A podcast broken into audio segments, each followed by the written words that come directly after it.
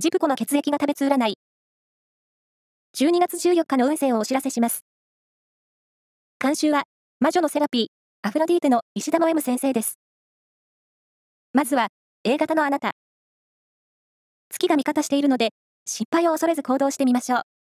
ラッキーキーワードは、茶碗蒸し。続いて B 型のあなた。対人運が良好な一日です。目上の人からの引き立てがありそう。ラッキーキーワードは、商店街。大型のあなた。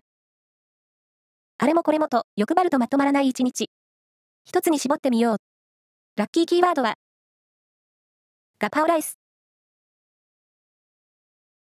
最後は AB 型のあなた。想像力が光る一日です。仕事にも勉強にも良いアイデアが出そう。ラッキーキーワードは、炙り餅。以上です。